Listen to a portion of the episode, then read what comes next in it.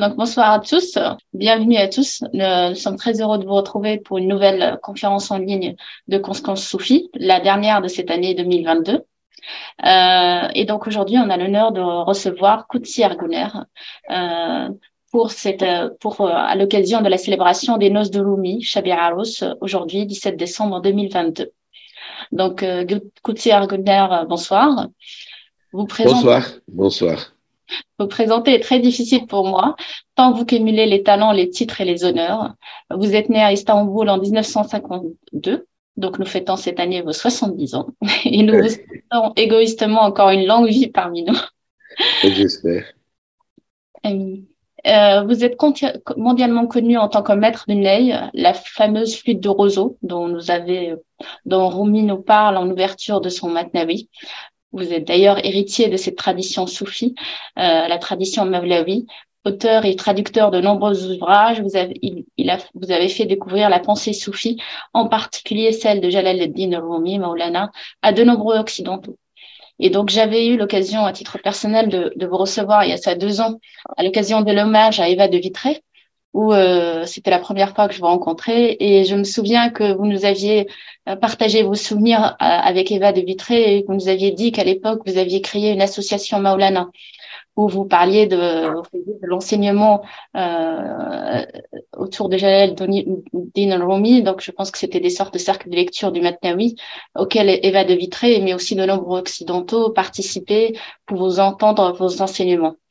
Donc, c'est un travail que vous faites depuis de longues années et, euh, et le peu de fois où j'ai eu l'occasion de vous entendre, j'ai été marquée par par le fait que votre enseignement est, toujours est toujours dans le même sens. Le soufisme est avant tout relié à l'enseignement du Coran, du prophète Mohammed sallallahu alayhi wa sallam et les maîtres de la voix. C'est un grand axe de votre euh, de votre enseignement à chaque fois et, euh, et un aspect qui nous touche évidemment beaucoup. À côté de ça, évidemment, vous êtes également compositeur, docteur en musicologie, enseignant à l'Université des Arts de Rotterdam. Vous donnez des concerts à travers le monde, même si vous faites de plus en plus rares, et c'est pour ça qu'on est très heureux de vous recevoir euh, aujourd'hui. Vous n'avez de cesse de maintenir vivant le patrimoine musical turc, qui est intimement mêlé, lié à la littérature et la spiritualité soufie, et c'est en et c'est en hommage à ce travail que vous avez été nommé en 2016 artiste de l'UNESCO pour la paix, qui salue vos efforts pour maintenir vivant le patrimoine musical et culturel de votre pays d'origine, la Turquie. Vous combinez donc à la fois cette transmission de la sagesse de la tradition soufie avec la, à la transmission de la beauté et les valeurs universelles de la musique. Donc, Ordinaire, on est vraiment très heureux de vous recevoir et merci à nouveau de nous être rejoints à nous euh, aujourd'hui. Et, euh, et, donc, sur ce, je vous cède la parole. Mais merci beaucoup. Euh, je suis heureux de pouvoir adresser la parole, surtout euh, particulièrement aujourd'hui, qui est donc, comme vous avez évoqué, le 17 décembre. C'est un peu une date qui a été fixée parce que vous, savez que le calendrier de Hejir et le calendrier européen ne correspond pas toujours, mais il fallait fixer une date et cette date donc est devenue le 17 décembre. Donc, euh, nous appelons la nuit de noces euh, Shabi Aruz. Mais en fait, qu'est-ce que ça veut dire Shabi Aruz euh, C'est aussi euh, une confusion dans la tête de beaucoup de gens parce que euh, dans la tradition soufie, ce que nous appelons le Seyri Suluk, c'est-à-dire l'initiation. L'initiation est, une voie qui n'a pas de fin, c'est-à-dire quand on arrive euh, à réaliser ce qu'il faut, cela veut dire qu'on commence un voyage. Le voyage commence après, et donc c'est le voyage qui commence avec Dieu, et avec Allah C'est-à-dire, euh, on dit Vuslat, mais Vuslat, ça veut dire ne pas joindre à Dieu, mais joindre à la voix de Dieu. Donc, euh, ce qui est le cas pour euh, aussi. Et donc, euh, c'est devenu une tradition euh, à célébrer ce, cela en Turquie. Je ne veux pas rentrer dans les détails de problématiques de la Turquie même ou de la modernité aujourd'hui sur le soufisme, mais je voudrais quand même dire quelques mots avant cela Qu'est-ce que c'est le soufisme? Alors, si on regarde l'histoire de l'islam. Je suis désolé pour ma voix qui est cassée avec le froid, donc j'ai attrapé une grippe. Et donc, quand le prophète sallallahu alayhi wa sallam est décédé en 632, qui est donc à peine au XIe siècle de l'Égypte, et donc on sait qu'il a été succédé par les quatre califes, Abu Bakr, Omar, Osman, Ali. Mais c'est ainsi que ça commence aussi des schismes qui sont d'abord politiques, qui sont devenus ensuite euh, théologiques. Et à, à, partir de ces périodes de schisme, il y a aussi une attitude de vouloir se réfugier soit au pouvoir politique, qui était donc les Omeyyades, soit à la descendance du prophète. Donc, euh, d'où vient cette idée des, imams qui sont des descendants du prophète et que on considère dans les radiographies de, Tassawouf que Jafar el Sadek, qui est le cinquième descendant du prophète, soit le premier soufi. Et donc, on constate que euh, à partir de cette, euh, cette chaos, cette période chaotique, il y a euh, des tabakats, c'est-à-dire des générations de l'islam, qu'on appelle la première génération, c'est le Essab Kiram, c'est-à-dire le compagnon du prophète lui-même. Ensuite, il y a eu ceux qui ont connu le compagnon du prophète, qu'on appelle des Tabi'in. Et ensuite, il y a eu cette troisième génération qu'on appelle Tebe Tabi'in, qui ont connu les Tabi'in. Donc, c'est ainsi que, euh, que ça commence, cette voie que certains personnages, par leur piété, qu'ils ont été, disons, exemplaires et qu'ils ont vécu d'une manière comme si c'était dans le temps du prophète. C'est-à-dire une pureté de piété de, la foi sans aucune confession, sans compromis, qu'on appelle les yakin, une certitude. Et ce sont les, les premières soufis. Et ces premières soufis euh, euh, a commencé, comme j'ai dit, Jafar Sadiq, Hassan Basri, Habib Ajemi, Daoud Taïz, Musli, jusqu'à Beyaz Bistami, Abdelkadir Gailani, Ahmed El-Rufai, etc. Donc, beaucoup de noms qui sont évoqués dans des livres qu'on appelle de teskirat, c'est-à-dire de, de, de, comment dirais-je, euh, de, de, ce personnage, mais ce sont des menakpname qui indiquent le moment le plus fort de ce personnage, de, de, de leur dire, de leur silence et de leurs attitudes, de leurs comportements, qui sont exemplaires pour les fidèles. Et jusqu'à là, il n'y a pas une organisation institutionnelle qu'on pourrait appeler soufisme. Il y a juste des personnages. Et donc, les Teskireh, les livres, par exemple, le premier qui a été euh, écrit, c'est par euh, Soulemi, Tabakrat et Soufiye, qui a été écrit par Soulemi. Après, il y a beaucoup d'autres comme Kusheiri, Risale Kusheiri et Keshfil Mashouk de Hujviri. Ce sont des livres qui décrivent la hagiographie de ce personnage de première soufie. Et jusqu'à là, c'est, il s'agit d'une piété vraiment absolue avec une certitude absolue. Mais à partir du 11e, 12e siècle, on voit aussi l'organisation des communautés qui sont en qui s'est réfugié à la spiritualité de ce personnage et qui prend ça comme, comme un exemple. C'est-à-dire que nous, les musulmans, nous croyons que le dernier des prophètes, c'est Rasulullah sallallahu alayhi wa sallam. Après, il n'y aurait pas de prophète. Il n'y aurait pas le besoin d'un message complémentaire au Coran. Mais il y a quand même des personnages comme les soufis que je vous dis, qu'on considère des descendants spirituels de prophètes. Donc, d'une part, pardon, d'une part, on a donc le schisme politique qui s'est réfugié à la descendance de prophètes, d'où viennent les douze imams comme, comme en Iran, et de l'autre côté, pardon, des de fidèles qui s'est réfugié à la spiritualité de ces descendants de prophètes qui sont des soufis. C'est à partir du 12e, 13e siècle, il y a aussi un autre phénomène, c'est-à-dire, euh, pour certains savants, le soufisme se divise en deux. Il y a ceux, donc les premiers soufis, qu'on appelle les écoles de Bagdad, mais aussi un autre phénomène, c'est-à-dire du temps de, de Omar à, à partir de, la guerre de Qadisiyah en 634, et il y a eu le monde persan, les Sassanides qui sont devenus musulmans. Et donc ainsi, ce qu'on appelle le monde Ajem, apprenti, des Turcs, des Persans, des Hindous, des Afghans, des Ouzbeks, etc. Et qui sont véhiculés, enfin l'islam est véhiculé par la langue persane, qu'on appelle l'école du soufisme de Khorasan. Ça commence par une, une hagiographie de Youssouf Hamedani, après Abdulhalik Ujlewani, Ahmed Yesevi, Mohamed Naqshbendi, Ömerül Halviveti, etc.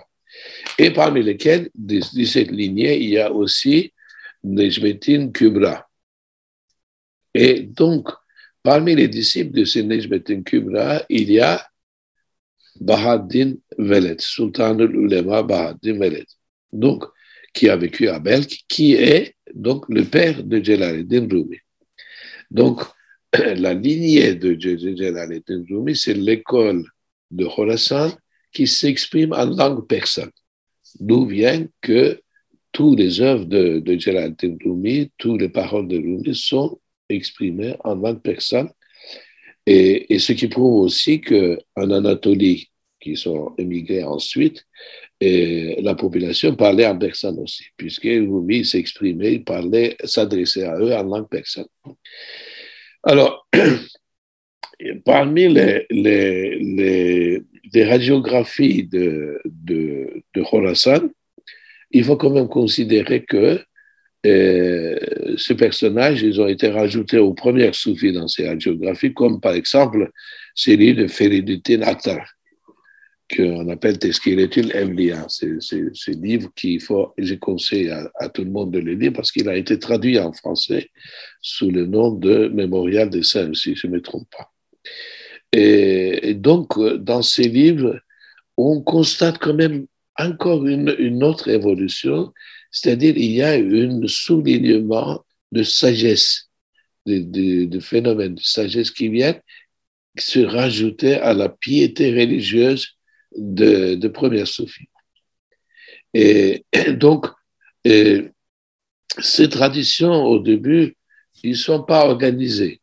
Donc, le, père de Rumi est, est déjà 11e, 12e siècle, par le fait que ces soufis de Khorasan, ils avaient aussi reçu une, influence euh, due à des traditions, euh, disons, des, des, religions précédentes à l'islam, euh, avant l'islam.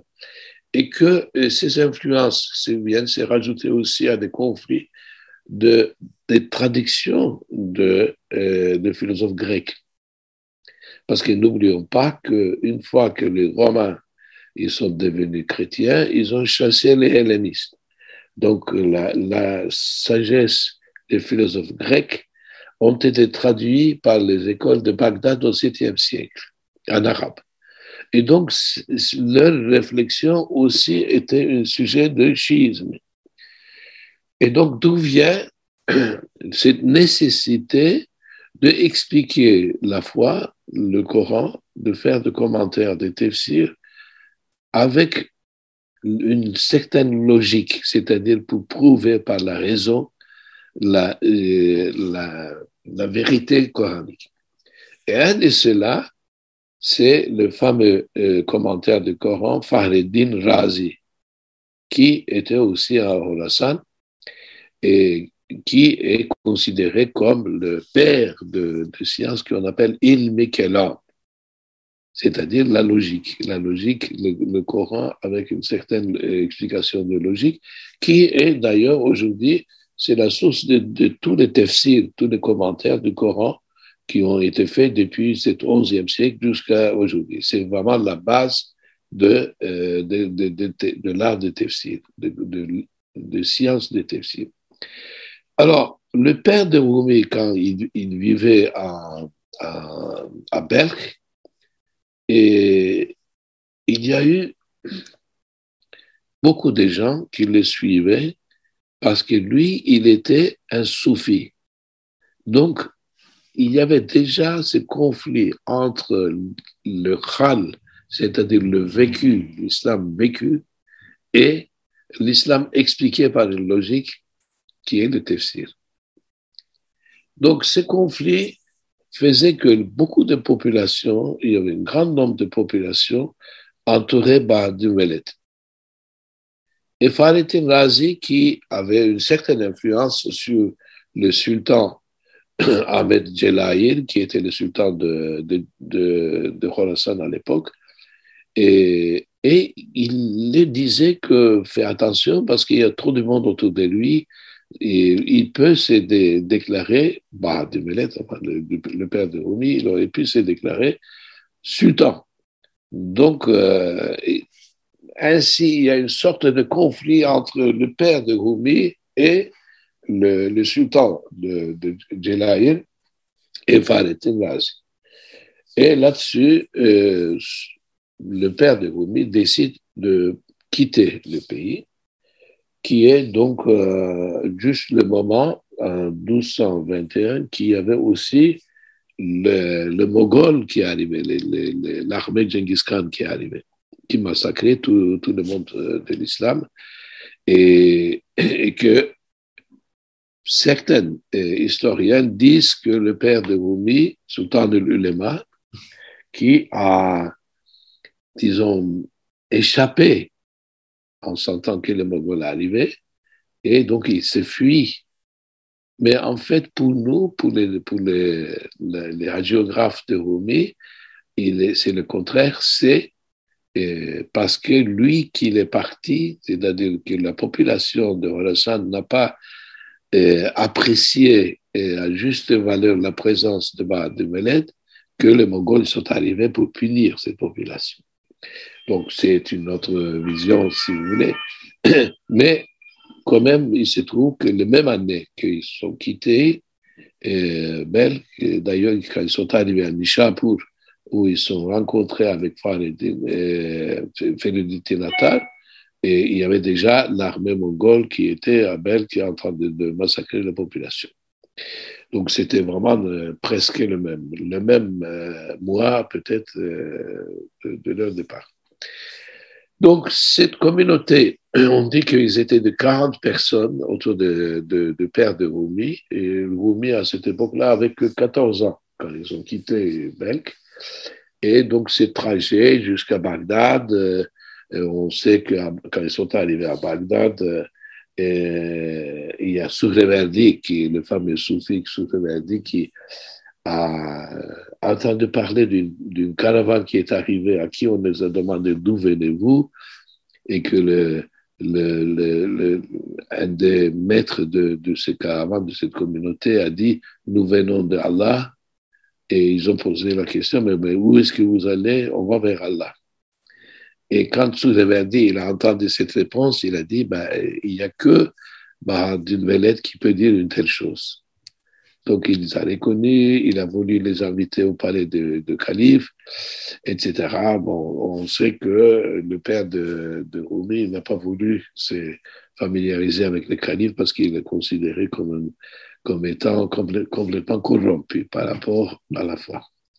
Et donc cette communauté vient à Konya, pratiquement dans la même année. Euh, donc euh, d'abord Konya, ils sont à Kayseri la ville qui s'appelait à, cette époque-là l'Arène, où euh, Rumi s'est marié avec, euh, avec Sultan, il était tout jeune, et c'est dans cette ville qu'il a eu deux enfants, Sultan Veled, qui est son successeur, et puis un autre fils, Alaaddin Chelemi. Donc, ensuite de Karaman, euh, ils sont, selon les dires, par l'invitation de, du sultan Ala Kubad, ils sont venus s'installer à Konya et que le sultan les a offert, enfin, il a fait construire un medressé pour que le père de Rumi puisse enseigner. Donc, jusqu'à là, ce sont des informations euh, historiques qui fait que, euh, donc, euh, pour compléter ces, informations historiques, il faut dire qu'en 1231, je crois que c'est 1231, le père de Rumi, il meurt. Donc, Rumi, il se trouve en, tête d'une communauté héritée de son père, mais il y a un successeur, un khalifa de son père, Sayyid Bouraneddin Mouakik Turmuzi, qui, par un message spirituel, métaphysique, disons, a su que son maître, son cheikh était décédé et qu'il fallait s'occuper de son fils. Donc il arrive immédiatement à Konya et pendant neuf ans, Rumi, il devient son disciple. Alors là, je fais une parenthèse parce que beaucoup de fois on dit oui, Rumi, il était disciple de Rumi et de Shams. Non, c'est pas vrai. Rumi, il a été d'abord disciple de son père et ensuite, pendant, durant neuf ans, disciple de Sayyid Mouakik qui s'est occupé de son enseignement, qui l'a amené à, Damas, où on dit qu'il a rencontré aussi Ibn Arabi. Et donc, il a fait aussi ce qu'on appelle le chidle, les quarantaine ou de Herba'in en arabe, des retraites deux fois de suite sous la communauté de, de, de Et c'est ensuite de cela, de, de, de, de décès de Mohamed Markik que Rumi devient à la tête d'une communauté qui héritait de son père. Mais Rumi, c'est pas quelqu'un qui, qui, voulait jouer au maître, au cheikh, etc parce que c'était un homme passionné. Et d'ailleurs, comme dans ses dires, il disait, je n'aime pas la foule et je suis dérangé par des gens qui viennent m'embrasser les mains. Je voudrais me retirer quelque part. Donc, il était tout au contraire de, euh, de ce qu'on imagine de quelqu'un qui se prend pour, euh, euh, disons, un sage qui invite les gens à devenir son disciple, etc. Donc, c'est loin de cela. Donc, euh, Rumi n'est pas non plus le créateur d'une communauté qu'on appelle de Mevlevia. Ce qu'on connaît sous le nom de Dervish Tourneur aujourd'hui, qui je reviendrai plus tard. Et donc, ce qui se passait, euh, Rumi a vécu d'une manière en extase tout le temps. D'ailleurs, c'est un des critiques que j'ai fait sur euh, Eva Devitri car il a, il a, elle a appelé la traduction de Rumi la quête de l'absolu. Moi, je ne suis pas d'accord avec ça, parce que Rumi, c'est pas quelqu'un qui cherchait. Il vivait le joie, la joie d'avoir trouvé la vérité et vivre avec. Et donc, ce qui venait, ce qui expliquait son, son état d'extase à tout, toute occasion parce qu'on sait que, par exemple, au bruit de d'un moulin qui, qui, entendait Allah, Allah, Allah, qui, qui, a, qui commençait à s'extasier, ou euh, la voix d'un marchand de, de, de, peau de, de, comment dire, euh, je cherche le mot de, de renard, qui est en turc tilku, tilku, et lui, il entendait dilku, dilku, où est mon cœur, où est mon cœur? Et il s'est mis à s'extasier. On sait que, aussi que son premier examen, c'était quand il traversait le marché euh, de Konya où les bijoutiers euh, devant le magasin qui, de, de Sela Koubi, qui est devenu ensuite un de ses successeurs, un des chèques de, de et que le bruit de martèlement de l'or a le mis en extase et il s'est mis à, fermer ses mains. Donc, euh, Rumi, c'est pas un homme euh, qui ressemble à ses premières soufis. C'est tout à fait une autre situation. euh, un homme d'un état de, présence divine, de conscience de présence divine, et que n'importe quel son le, en lui une émotion. Mais il n'est pas seul, parce qu'il y a eu avant cela euh, d'autres personnages. On peut dire par exemple le frère de Mohamed Ghazali, Ahmed Ghazali. Il est connu aussi euh, euh, comme un personnage exactement comme, comme Rumi. Ou un autre personnage trois siècles avant Rumi, Ebul Hayr, d'ailleurs qui a dit ce, ce fameux poème Viens, viens, qui que tu sois, etc., qu'on attribue à Rumi aujourd'hui pour des raisons de confusion, si vous voulez, mais, mais ce n'est pas Rumi, c'est pas. Donc, euh, c'est très particulier à la tradition soufie de Khorasan, cet, euh, cet état, non pas seulement de sagesse, mais d'une de, de, émotion permanente, si vous voulez. Donc, et, alors, ces souvenirs, et les souvenirs de son père, ont été réunis sous forme de radiographie. Le premier de ceux-là, qui nous informe de, de, vécu de Rumi, c'est un commandant de l'armée selçukide, Sipeh Salar, Feruddin, Feruddin Sipeh Salar, qui, euh, qui a écrit un risale qui sous le compagnon de Rumi.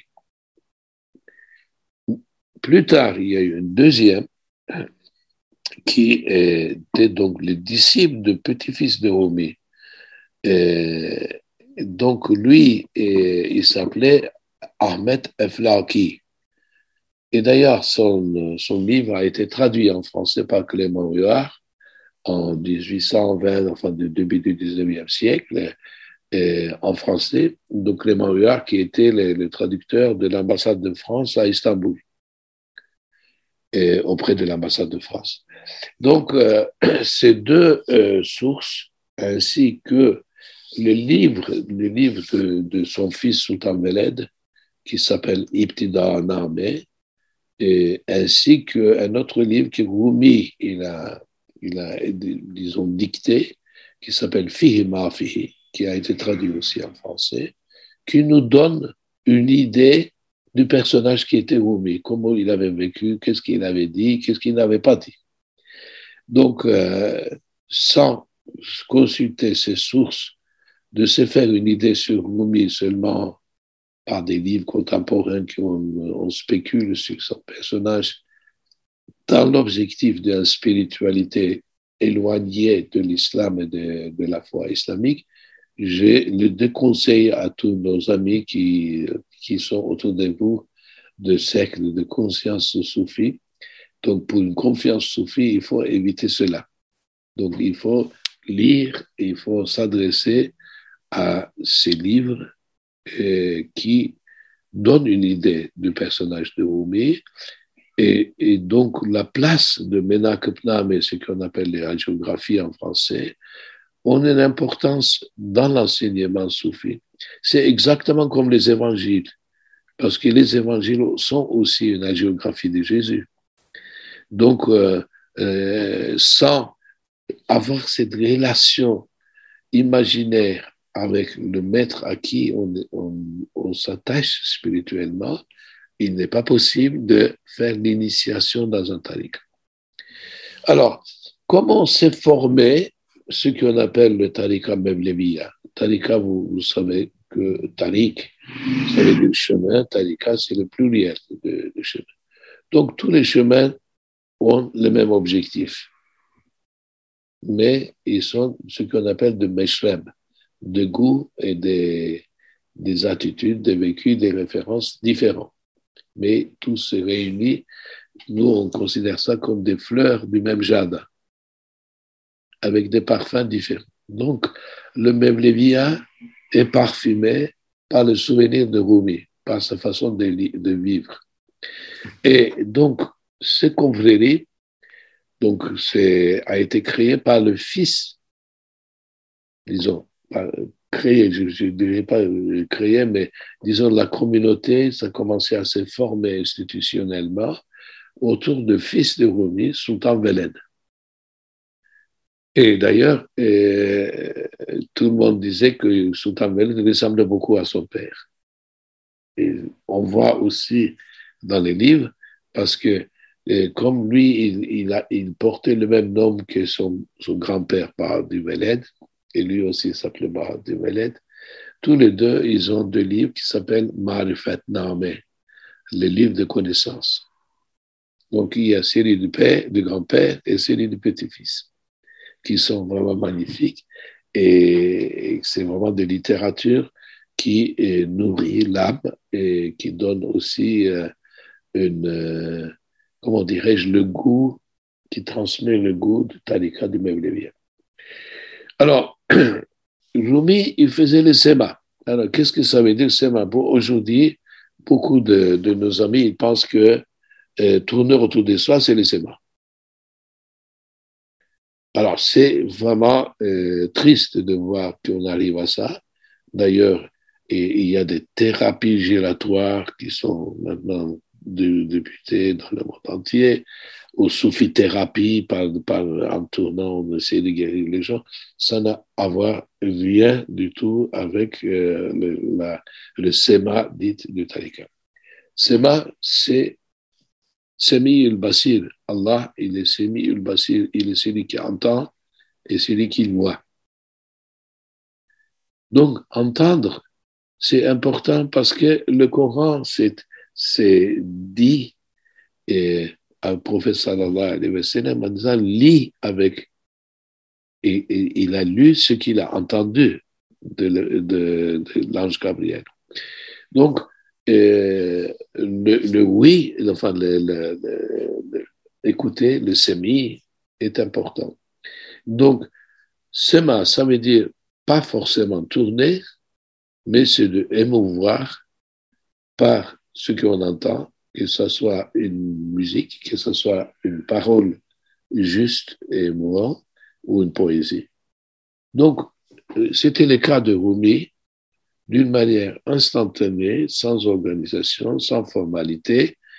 Il y avait des réunions de musique. Rumi, il était passionné de la musique, particulièrement d'un instrument qu'on appelle le rebab, qu'on dit qu'il jouait lui-même. C'était un instrument à archer et d'ailleurs, euh, son fils, euh, Sultan il a écrit un recueil de poèmes qui s'appelle Rebab Name. Donc, Rebab, c'était aussi important. Alors, quant au ney, Rumi, il aimait beaucoup le ney aussi parce qu'on sait que euh, de, son temps, il y a eu un joueur du ney qui s'appelait Hamza, Hamza Dédé. Et donc, il a été très critiqué par le fait qu'il écoutait la musique. D'ailleurs, dans le Menakab de Eflaki, il y a cette, cette, euh, cette anecdote qu'il y a un théologien qui dit, mais pourquoi tu as inventé, tu es un homme savant, tu connais l'islam, tu es un ouléma, tu as étudié la théologie, comment ça se fait que tu t'es dévié avec l'écoute de la musique? Et, lui, il dit, parce que quand j'entends la musique, j'entends la porte de, paradis s'ouvrir. Et les, les, enfin les, théologiens, ils lui disent, mais pourquoi, moi, tout en écoutant le même instrument, le rebab, j'entends pas la porte de paradis s'ouvrir. Et lui, il dit, tu l'entends certainement, mais tu entends quand le, grincement de la porte de paradis se ferme sur toi. Donc, il avait beaucoup d'attachement à ça. Donc, toute sa vie se passait à écouter la musique. Alors, je voudrais aussi dire quelques mots à, propos de, de, de Shems de parce que là, le, temps est très court parce que c'est un sujet très vaste. Donc, Shems de Tabriz est aussi euh, un soufi errant. Alors pourquoi errant? Parce que dans la tradition soufie, que tout homme qui a la foi, qui est donc euh, qui a envie de, vivre la vérité et, de vivre tout instant de sa vie avec Allah Ta'ala, il demande aussi une référence humaine, de rencontrer un homme qu'on appelle le Veli, intime de Dieu. Donc, Shems, il a fait le tour du monde musulman tout en tout en priant, en disant, mon Dieu, fais-moi rencontrer quelqu'un. Il était à la recherche de quelqu'un qui pouvait le considérer un homme intime de Dieu. Donc jusqu'à là, il a fait beaucoup de voyages, il a rencontré beaucoup de personnes, il n'était jamais satisfait. Et un jour, il, fait un rêve dans lequel on dit, ben écoute, ce que tu, on t'a accordé, ce que tu cherchais, va dans la ville de Konya, c'est là que tu, vas trouver euh, l'homme que tu cherches. Cela veut dire que dans le tasawwuf, il est très important de aussi chercher un homme qui soit vraiment l'intime de Dieu, qu'on appelle le murshid. Donc, les rencontres de, de Shems et de Rumi, ce n'est pas les rencontres de disciples et maîtres, et ça comme on dit, on exagère. Parce que dans, la mentalité euh, humaine euh, qui, qui s'éloigne de, de, il faut toujours une cause. Donc, euh, pour trouver la vérité, un autre homme est, le cause. Non, le, cause de tous les causes, c'est Dieu lui-même, Allah Ta'ala lui-même, ce qu'on appelle le Sebeb Espab. Donc d'abord, on demande à Sebeb Espab, à Dieu, de créer un prétexte pour nous faire rencontrer quelqu'un. Il ne faut pas renverser le rôle, c'est-à-dire ce n'est pas l'homme qui va vous faire trouver la vérité, c'est parce que vous cherchez la vérité que vous trouvez l'homme que vous cherchez. Donc, ce qui est arrivé avec euh, Shems et Rumi aussi, et donc la légende selon la, radiographie, et Shems a vu euh, Rumi qui était en passage et lui pose une question. Ces questions, peut-être, je ne sais pas pour ceux qui ne connaissent pas le contexte, c'est un peu difficile à comprendre, mais il lui dit, est-ce que le prophète est plus grand que euh, Beyazid Bistami? Beyazid Bistami, c'est une des références de, première soufie. Et lui, il dit, oui, il dit, euh, quelle question? Bien, bien sûr que ce prophète sallallahu alayhi wa sallam est le, plus grand. À ce moment-là, il dit, mais pourquoi le prophète sallallahu alayhi wa sallam, il a passé toute sa vie à, comme on dit, à se répandre 70 fois par jour, même plus, alors que Béaz Bistami disait, mon Dieu, je suis satisfait, j'ai accompli euh, de, ta prière, de, ta servitude, je suis digne d'être ta, créature. À ce moment-là, Rumi est, très étonné de cette, euh, de cette question. Il descend et il dit, écoute, euh, prophète sallallahu alayhi wa sallam avait une soif telle qu'il aurait pu boire des, océans qu'il aurait dit encore. Alors que Béaz Bistami n'était qu'une cruche qui s'est remplie vite, il a dit Alhamdulillah. Parce qu'il ne pouvait pas supporter plus que ça. Donc, cette question-réponse fait que ces deux hommes, ils se sont jamais quittés. Et il y a beaucoup de choses qu'on appelle de keramet, de prodiges. Parce que là, je voudrais souligner un phénomène parce que euh, il y a Moujisa. C'est des, des, états extraordinaires que le, le prophète ont vécu.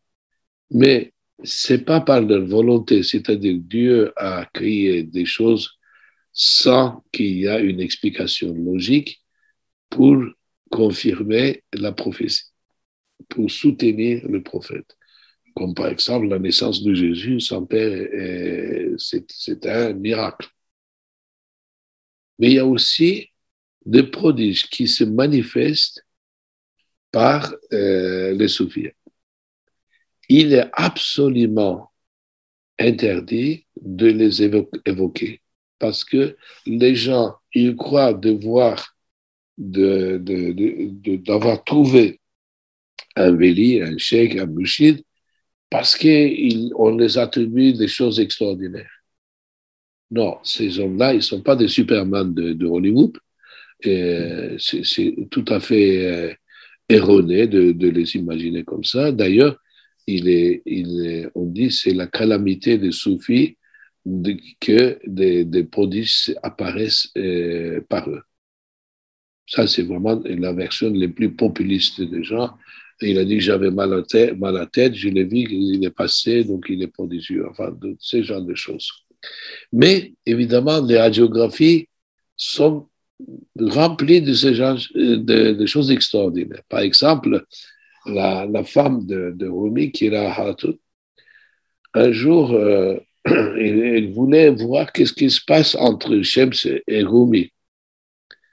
Donc, elle s'est mise au seuil de, de la porte euh, discrètement et elle observait, enfin, elle essayait de voir ce qui se passait. Et elle dit que d'un coup, le, porte, le mur s'est ouvert, il y a eu des gens qui sont rentrés et qui ont déposé sous les pieds de, de Shem Rumi des fleurs, de roses. Et puis ils sont partis. Et quand ils sont partis, Rumi, il a donné à sa femme ces fleurs en disant, mets-les dans, dans une vase, euh, etc. Elle, elle était tellement curieuse de, de savoir, et, là, donc, enlevé une feuille de ces roses, il est allé voir dans, chez les Attar, donc chez les pharmaciens de l'époque, euh, et, et, en leur demandant c'est quoi cette, cette rose? Et les, et les hommes euh, qui ont vu ces, ces pétales de rose, ils se sont dit mais comment c'est possible? Qu'est-ce qui fait ces fleurs ici? Parce qu'il est dans un pays euh, lointain. Enfin, c'est les fleurs, c'est la rose de, je sais pas de quel pays. Comment est-il venu? Et donc là, elle a compris qu'il y avait quand même une situation prodigieuse. Il y a aussi, par exemple, une fois, euh, Rumi il disparaît dans une nuit. On ne sait pas où ce qu'il est, etc.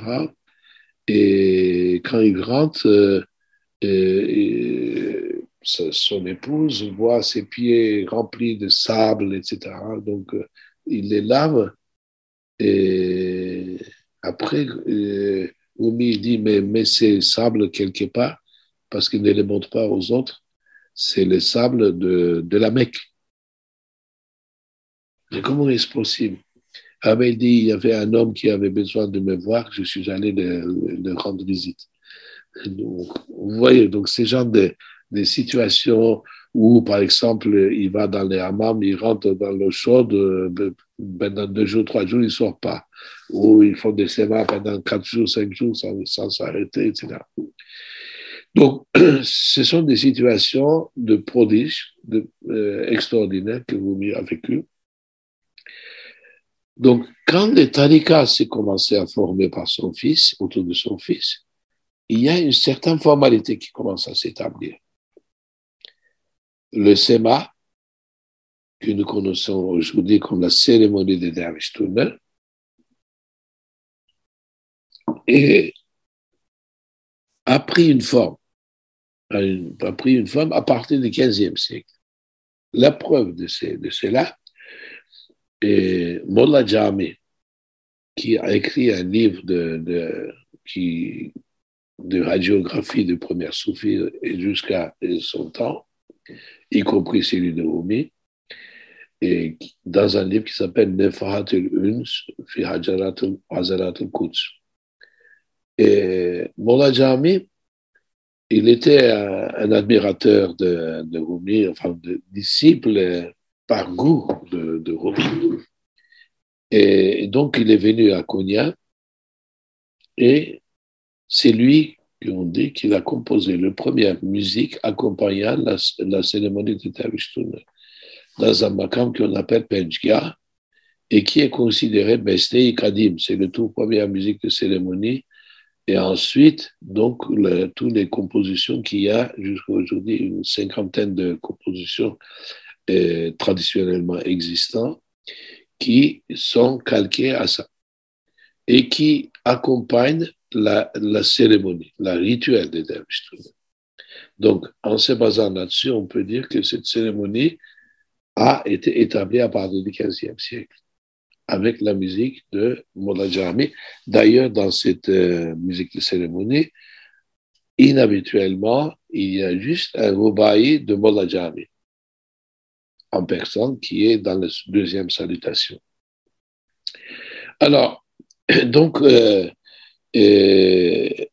la, cérémonie, le Sema, dans sa forme rituelle, n'était pas celui du temps de Rumi. Du temps de Rumi, il y avait de ce qu'on appelle de Guyende, Guyende ou de Kabbal, ceux qui transmettent la parole. Alors, selon les, radiographies, il y a cette description que Rumi, quand il écoutait quelque chose, il se mettait en extase et, dans son état d'émotion, il disait des poèmes. Donc, les gens proches de lui, ils notaient ces poèmes qui surgissaient de sa bouche, il les donnait aux musiciens et les musiciens ils commençaient à l'improviser. Et donc, des, nuits entières, ça, ça venait comme ça entre le, poème qui jaillissait de la bouche de Rumi et qui était chanté immédiatement, spontanément, par des improvisations musicales. Et donc, euh, on sait qu'il y avait, par exemple, des soirées qui s'organisaient euh, du temps de Rumi, que les émirs de, l'époque ou euh, le, grand vizir Muhittin Perwane, qui et aussi le, fils adoptif d'Ibn Arabi, Sadeddin Konevi, qui avait une grande maison, qui recevait aussi souvent Rumi avec ses disciples.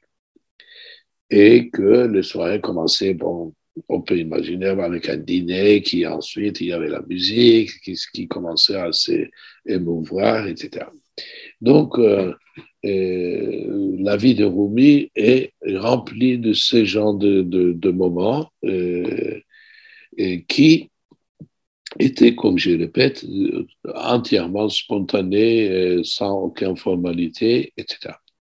Alors, je voudrais aussi profiter de cette occasion pour dire que l'entourage de Rumi n'était pas forcément de l'élite de la ville de Konya. Par contre, la, la, le tarika de, de est devenu ensuite un tarika de élite ottomane. Parce que toute l'intelligentsia ottomane était quelque part liée à la tarika euh, Mais euh, avant cela, je voudrais euh, dire, raconter une anecdote, parce qu'il y a eu quand même la ville de Konya, c'est du temps grec, grec-romain, c'était Iconia. C'était la ville où on faisait des, des, icônes. Donc, euh, du temps de Rumi, il y avait beaucoup de Grecs orthodoxes qui vivaient là-bas, qui a encore dans la ville d'Iconia. Et un de ceux-là, euh, je crois que son nom, qui est devenu Alaatine ensuite, euh, un jeune grec qui était condamné à mort. Et, et Rumi, qui passait par là au moment de son exécution, il arrête le bourreau et, il demande qu'il soit pardonné. Et comme le bourreau savait que le sultan l'appréciait beaucoup, Rumi, il avait beaucoup d'influence sur, le sultan, donc il libère ce jeune garçon qui était condamné à mort. À partir de ce moment-là, ce, jeune garçon ne quitte absolument pas Rumi. Il devient euh, vraiment passionné de Rumi. Euh, on ne sait pas s'il est devenu musulman ou pas. Enfin, ça, ce n'était pas la question, parce que dans, dans les radiographies, on n'évoque pas euh, euh, cela. Donc, et, donc, ce garçon-là, il, était tellement excité qu'il disait tout le temps Rumi est Dieu, Rumi est Dieu, etc. Et donc, tous les théologiens qui étaient contre lui, parce qu'il ne faut pas croire que, que du temps de, de Rumi, les, habitants de Konya l'appréciaient. Pas du tout, le contraire, il était complètement critiqué et euh, tout le monde essayait de le piéger. Donc c'était une occasion de, ils sont allés voir le sultan et, et dire que ce Rumi, il est devenu complètement fou, il prétend être Dieu. Donc euh, Rumi, il a été convoqué au palais et ils se sont dit, alors, est-ce que c'est vrai que tu prétends être Dieu maintenant? Il dit, bon, pourquoi vous dites ça? Je n'ai pas dit une telle chose. Mais ton disciple à latine, il est partout, il est en train de dire que tu es, tu es Dieu. Ben, il dit, oh, ben, je ne sais pas pourquoi, appelez-le pour que je puisse savoir, moi aussi, pourquoi il dit ça. Et donc, ils ont convoqué euh, Aladdin, et qui vient, et on lui dit, et il lui demande, est-ce que c'est vrai que tu dis que je suis Dieu? Et lui, il dit, non, non, là, donc Dieu me pardonne. J'ai dit que tu es créateur de Dieu. Oh, c'est pire encore. Donc, il s'appelait, euh, son nom me, me revient, Aladdin Syrianus. Son nom grec, c'est Syrianus, qui est devenu ensuite Aladdin. Et donc, Syrianus, il dit, euh, non, non, tu es créateur de Dieu. Je n'ai pas dit que tu étais Dieu. Et Rumi, il dit, mais pourquoi tu dis ça? Et Aladdin, il dit, mais avant de te connaître, je ne savais pas, je connaissais pas Dieu. C'est toi qui l'as créé dans mon cœur. C'est pour ça que j'ai dit que tu es créateur de Dieu. Donc, il y a beaucoup d'anecdotes comme ça sur Rumi euh, et j'invite nos, amis de lire donc ce livre qui est traduit en français, Les Saints de Davistune, je crois sous le titre Les Saints de Davistune. Malheureusement, c'est difficile à trouver, mais peut-être euh, en PDF ou par d'autres occasions dans une bibliothèque, vous pouvez le trouver. Donc, c'est vraiment un livre qui est étudié dans la confrérie. Donc, euh, alors, je voudrais revenir euh, aussi euh, le Mesnevi, le grand Mesnevi de Rumi. Parce qu'on dit, oui, Rumi, il a écrit son Mesnevi. Rumi, jamais il a écrit quoi qu'il soit. On a beaucoup d'idées erronées sur lui. D'ailleurs, j'espère que ça va être traduit. On vient de récemment, avec mon épouse, de préparer un livre sur les 50 idées fausses idées conçues sur Rumi. Donc, parmi lesquelles, dire que Rumi, il était poète.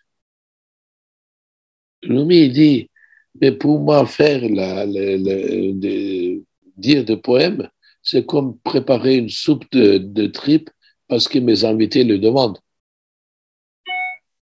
Donc, il n'a jamais prétendu d'être poète, il n'a même pas écrit de poèmes. Donc, euh, les seuls vers qu'il a écrits, ce sont les 18, 18 distiques du début de Mestevi, qui commence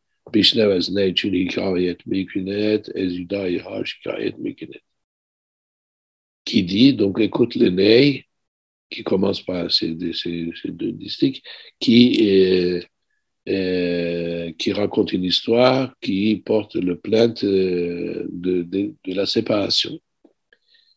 Alors, pourquoi il avait écrit ça? Parce que son disciple, parce qu'une fois que Shems, il est disparu, parce que vous savez, c'est bon, j'ai oublié de le dire, parce que Shems, euh, il était vraiment pas apprécié du tout dans l'entourage de Ruby.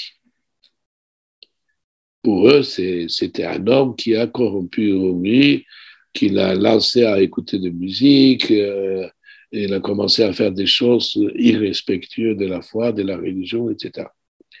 Donc, euh, d'ailleurs, il a, selon certaines légendes, il a été tué. Mais il part de deux fois de suite. Une fois, il est vexé, il disparaît, mais après Rumi, il le supplie de revenir, il revient, mais euh, il disparaît une deuxième fois. Donc, selon les dire que même le fils de Rumi, Aladdin Chelebi, l'autre fils, qui faisait partie de ces gens-là qui détestaient euh, Shems et qui a même participé à son meurtre. Donc, euh, euh, Shems a eu un rôle important dans la vie de, de, de Rumi, c'est sûr, mais après sa disparition, Rumi, il a eu le besoin de s'attacher à quelqu'un d'autre qui est donc le, le son fils, c'est l'artiste vu, c'est-à-dire le bijoutier. Qu'est-ce que c'est intéressant avec Selahattin Zaykoubi Selahattin Zaykoubi, ce n'était pas un savant. On dit qu'il pouvait même pas réciter de, le, le, le de Coran, comme s'il était aussi ignare. Mais pour Rumi, il était le. D'ailleurs, beaucoup de gens ils disaient, mais c'est pas possible, c'est ignare, pourquoi tu nous, tu nous imposes comme, comme maître? Et Rumi, il insiste. Et après la disparition de Salat Konevi, Et il y a un autre personnage, un autre disciple à lui, qui s'appelle Hussam Eddin Chelebi. Donc c'est à lui qu'on doit vraiment ce euh, trésor qui est le Mesnevi. D'ailleurs, Rumi, il a nommé son Mesnevi Hussami nommé la lettre à Hussam Eddin. Et à chaque volume, du début de chaque volume de, de qui est six volumes d'ailleurs, il fait des louanges à son euh, disciple euh, et que, très curieusement, Rumi, il n'a jamais voulu jouer le, rôle de maître. Donc, il a toujours indiqué quelqu'un comme étant le maître. Il disait à ses disciples, allez voir, c'est lui le maître. Donc, le premier, c'était Selat Zaykoubi, après Shems, et puis deuxième, c'est Usamet Chelebi. Et Usamet Chelebi, un jour, il dit à Rumi, il dit, mais tout notre entourage lise Attar, Hakim Senaï, au livre de votre père, Marifet Name, mais pourquoi vous ne nous offrez pas un recueil? Et Rumi dit, oui, mais j'ai pensé aussi. Et il sort de son turban un bout de papier sur lequel était écrit les premières 18 distiques de Mesnevi. 18 distiques seulement. C'est pour ça que symboliquement, le 18, le chiffre de 18 est, resté quand même un chiffre important dans le, dans le conflit. 18 ou 9, 9 ou 18.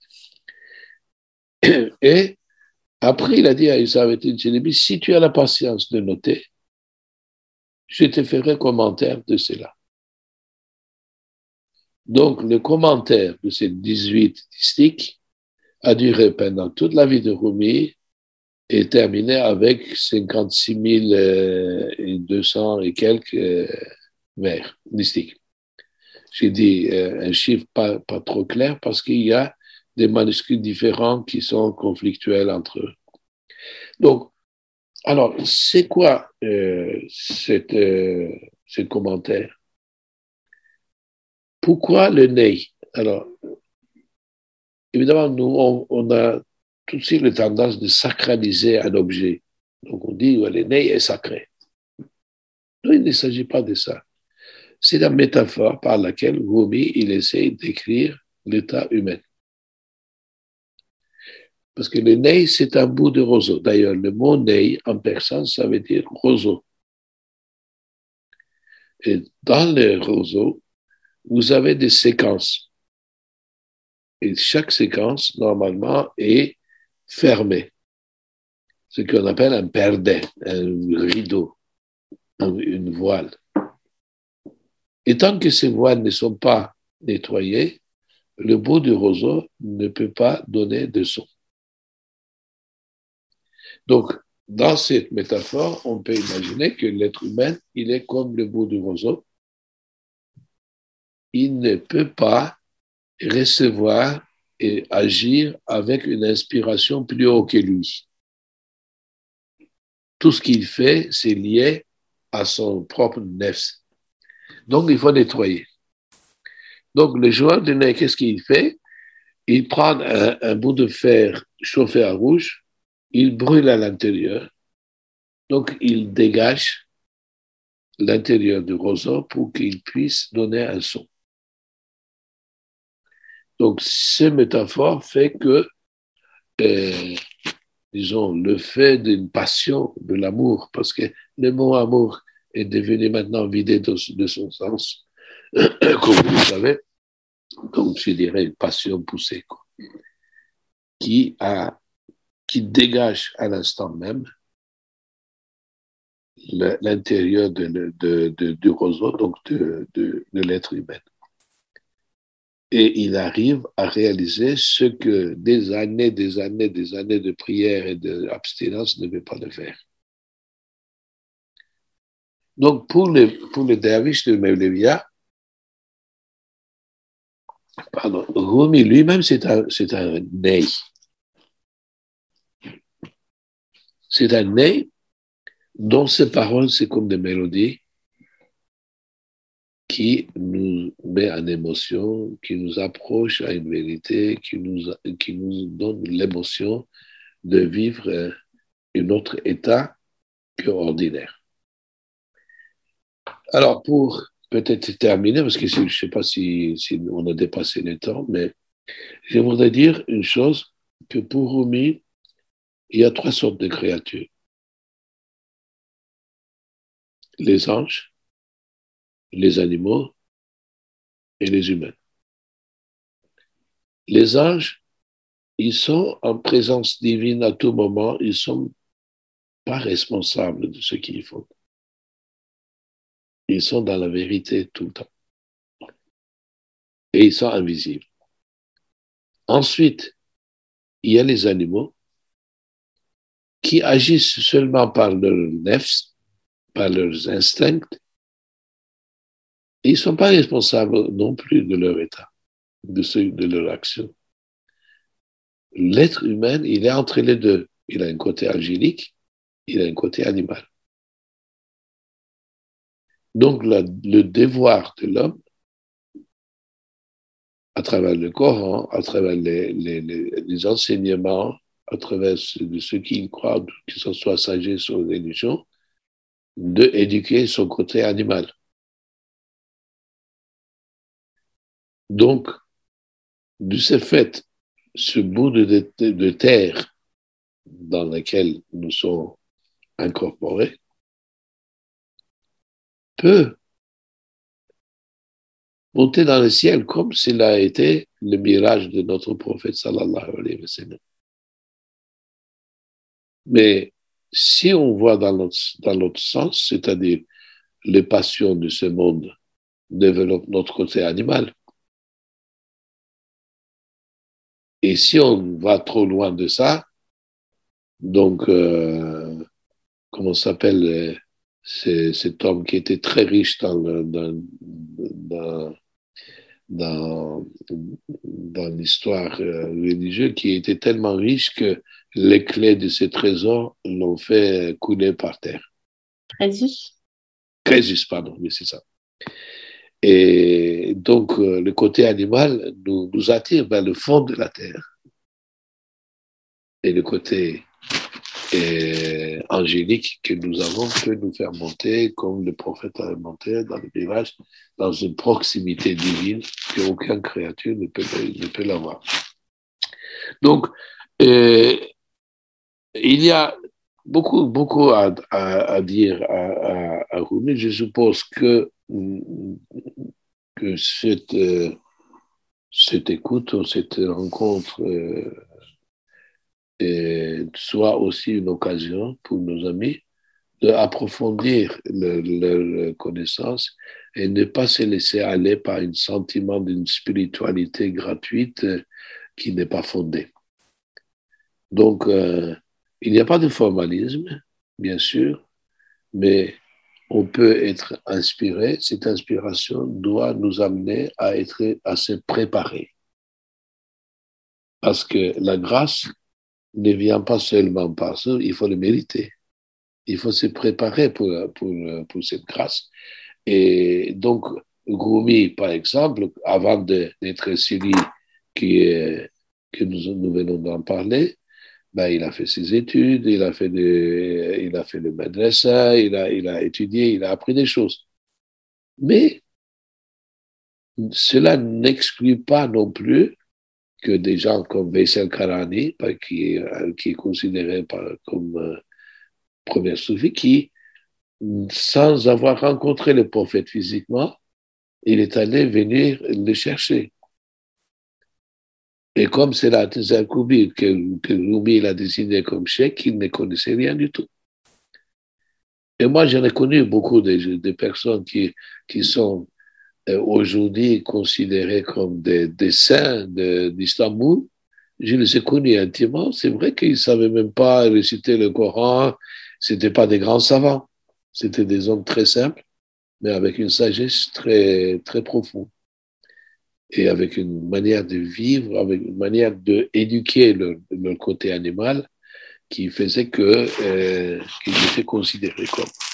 Donc, euh, euh, il ne faut pas oublier que Mola Jami, euh, que j'ai évoqué tout à l'heure, qui était le cheikh l'islam de, de, de, la ville de Herat, de, du temps du sultan Baïkara, il avait dit pour Rumi, il n'est pas prophète, mais il a un livre désignant le, le. Pourquoi? Parce qu'il y a le Vahi. Vahi, c'est donc la révélation qui a eu au prophète. il y a eu d'autres prophètes qui ont eu des révélations, comme Moïse, il a entendu à travers l'âme la parole divine, qu'on appelle Moussa Metekelim, à qui Dieu a adressé la parole. Donc, il y a aussi le, un autre état dans lequel Dieu vous donne une inspiration qui fait que vos paroles ne sont pas les vôtres, ils sont d'une inspiration au-dessus de vous. Donc, pour les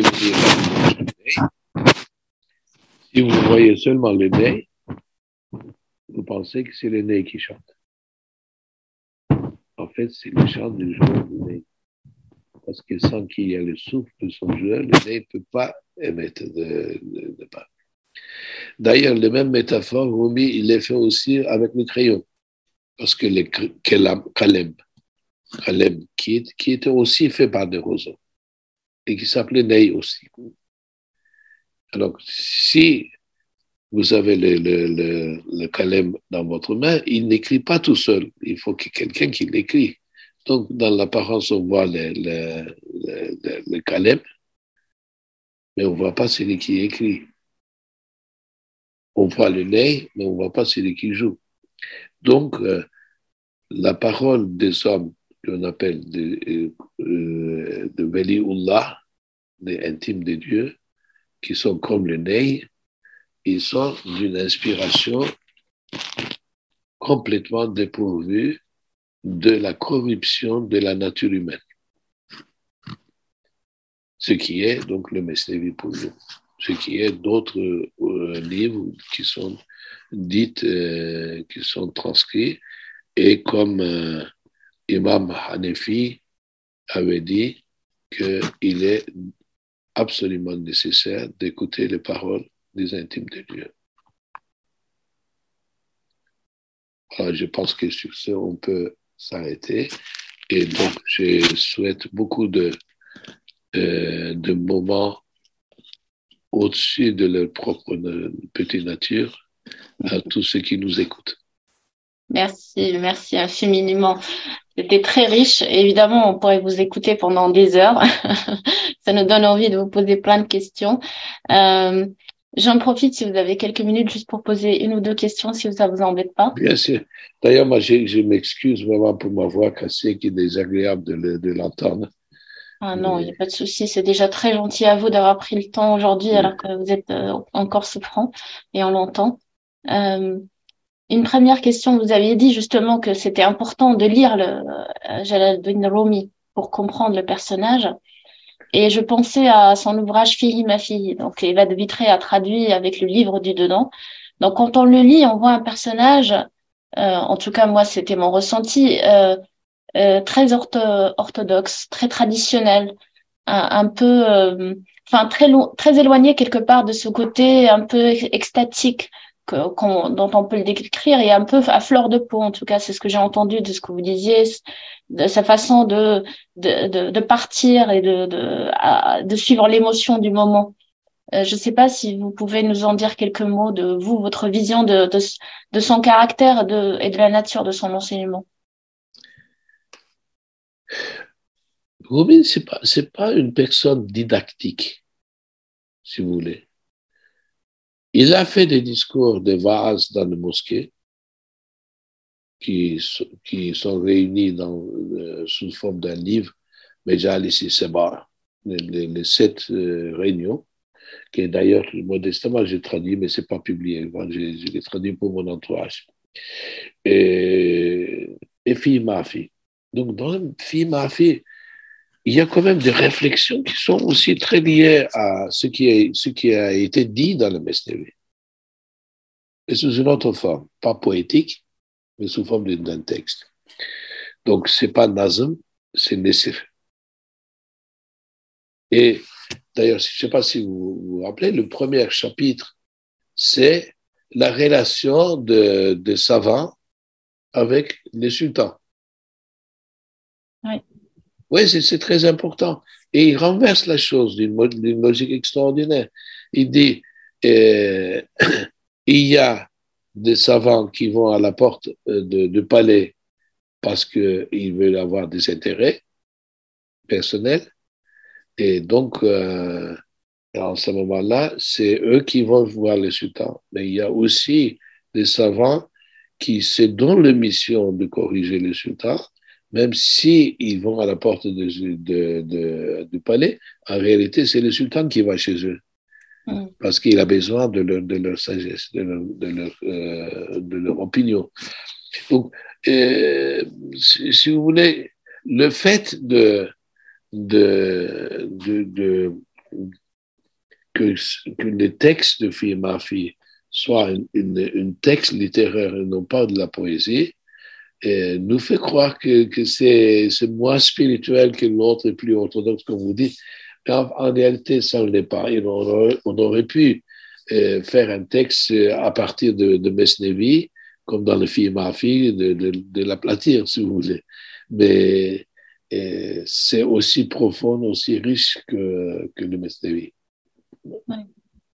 C'est moins abstrait, c'est très concret.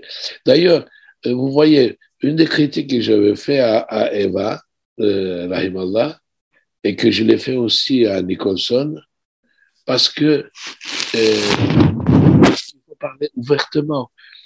Euh, par exemple, dans le Mesnevi, dans le cinquième volume particulièrement, il y a des, des, des métaphores très, très violentes en ce qui concerne le désir sexuel.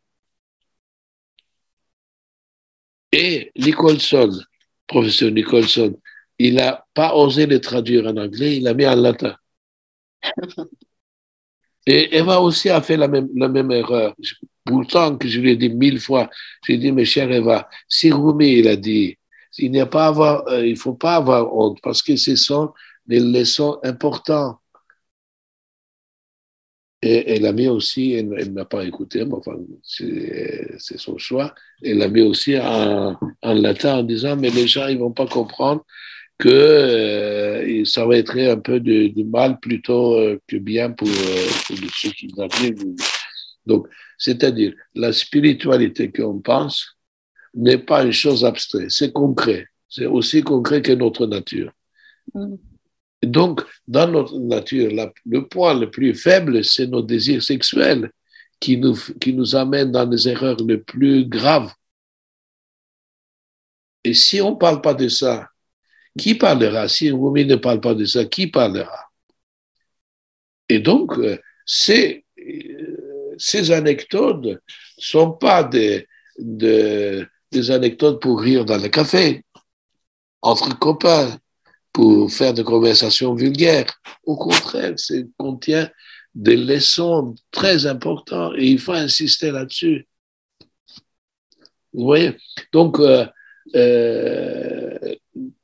fille ma fille, c'est pareil. Il y, a, quand même des conseils très violents, très profonds et qu'il faut quand même euh, les, considérer parce que sinon il n'y a pas de, de sentiment. On ne peut pas parler d'un amour abstrait tout le temps hein, au nom de la spiritualité. On parle des problèmes humains. Oui. Voilà. absolument. Et peut-être euh, ce que on aurait voulu aussi vous entendre euh, un, peu autour de la mort de Rumi, puisque on est euh, dans quelque part la célébration de, enfin, le souvenir de son, de, de, l'anniversaire de son décès. Euh, Est-ce que vous pouvez nous dire quelques mots sur ce que dit son agiographie sur les quelques semaines avant, avant son départ? Ben écoutez, on, sait que déjà dans, le sixième volume de, de à la, fin, il commence à raconter une histoire qui, est l'histoire de, trois princes. Et au bout d'un moment, il cesse de, continuer. Et d'ailleurs, euh, son fils, il lui dit, mais pourquoi tu ne continues pas? Et il dit, euh, Je suis comme un, comme un chameau qui est trop chargé, je ne peux plus m'élever. Et l'histoire du Messie s'arrête là. Il y a beaucoup de choses euh, à propos de sa disparition qu'il faut souligner. D'abord, ce qu'on sait après sa disparition. Il a dit, par exemple, Bades Befat, c'est-à-dire après ma mort, ne me cherchez pas dans la terre. Je suis dans le cœur des, sages. Je suis enterré dans le cœur des sages. C'est-à-dire, dans le Tasawwuf, nous croyons que d'une manière perpétuelle, il y a des Rumi qui apparaissent. Rumi, c'est l'exemple pour reconnaître les autres Rumi qui apparaissent. Les prophètes sont les exemples qui, qui annoncent la venue des autres prophètes, qu'ils ont toujours annoncé jusqu'au prophète Mohammed sallallahu alayhi wa sallam. Parce que, comme Rumi, il dit, si vous plantez une arbre de pommier dans votre jardin, le pomme vient à l'idée avant l'arbre. L'arbre, c'est le prétexte pour obtenir le, pomme. Des gens comme des prophètes, des gens comme des soufis, comme des Rumi, sont des fruits de l'humanité et qui sont en perpétuité. C'est pas parce que Rumi est disparu qu'il n'y en aura pas d'autres. C'est une essence qui apparaît. Et d'ailleurs, comme on dit, c'est un espoir pour l'humanité qu'il y a des gens comme Rumi en perpétuité. Donc, célébrer Rumi, célébrer, on visitait son tombeau, etc., c'est confirmer cet espoir de pouvoir reconnaître quelqu'un comme lui. Sinon, l'histoire s'arrêtera. Et ainsi, il y a aussi de ce qu'on appelle la, la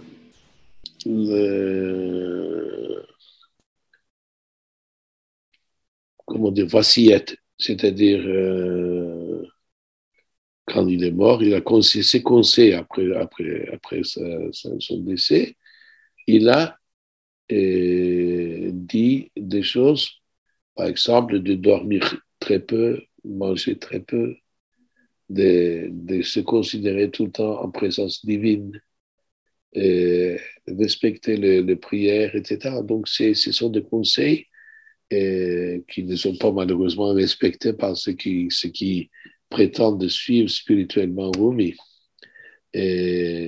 Donc, Rumi, qu'est-ce qu'il a dit avant son, décès? Même Bendei Qur'anem et Jandarem, c'est-à-dire je suis le, serviteur du Coran, tant que je serai en vie, et je, plains, je porte plainte de tous ceux qui rapportent de moi autre chose que cela. Donc, sa femme lui a, lui a demandé qu'est-ce qui, qu'est-ce qui sera après toi? Qui, qui va venir après toi? Donc, il a, il a désigné son fils. Et son fils comme successeur à lui pour la communauté. Et il a dit qu'il y aura toujours quelqu'un, il y aura toujours un, espoir pour un, un qui, qui, sera là. Donc, et pour terminer, je voudrais dire, il y a, il y a un passage de Coran, je, je, ne saurais pas vous le citer les, les, références, qui dit que si les océans étaient l'encre et, et tous les forêts devenaient le calem, ils ne suffiront pas à écrire la parole divine alors qu'on peut écrire le Coran avec une bouteille d'encre. Donc, la tradition soufie est la continuité et non pas une nostalgie d'un personnage passé. Moi, ce que j'entends de Rumi, Rumi, c'est un exemple d'un être humain, un être humain qui a cette, euh, cette joie de la foi. Ce que l'islam a perdu aujourd'hui, c'est le joie et le plaisir d'avoir la foi. Donc, euh, et c'est pas la crainte de, de pécher, c'est la crainte de, de s'enfermer, au contraire, de vivre avec l'émotion de vivre la vérité. Donc, euh, et, Rumi nous a conseillé ça dans ses œuvres, nous conseille ça. Et, et donc, pour moi, apprécier Rumi, c'est apprécier aussi l'être humain qui se perpétue, des de, de comme lui se perpétue partout. Et que Dieu, nous donne l'occasion d'en trouver un. Amen. Amen. et oui, merci pour ce rappel que oui, la célébration c'est important et la joie c'est important sur le chemin. Merci infiniment. J'arrête de vous embêter pour ce soir. vous m'embêtez pas, c'est un plaisir. Donc, euh, donc je salue euh, euh, tous ceux qui nous écoutent euh, et que je demande pardon si ma langue a trébuché. Je dois dire que ça fait très longtemps que je n'ai pas parlé en français, donc j'ai des difficultés à reprendre parce que ça fait plus de deux mois que je ne parle qu'anglais, alors j'ai un peu du mal à, à reprendre. Et donc, euh, je demande des excuses pour les erreurs de linguistique et aussi euh, de sens. Ah non, merci beaucoup, merci à vous. Alhamdulillah, c'était une très très belle euh, intervention et on, on, est heureux de vous avoir entendu euh, aujourd'hui en cette belle occasion. Inch'Allah, bientôt. À bientôt.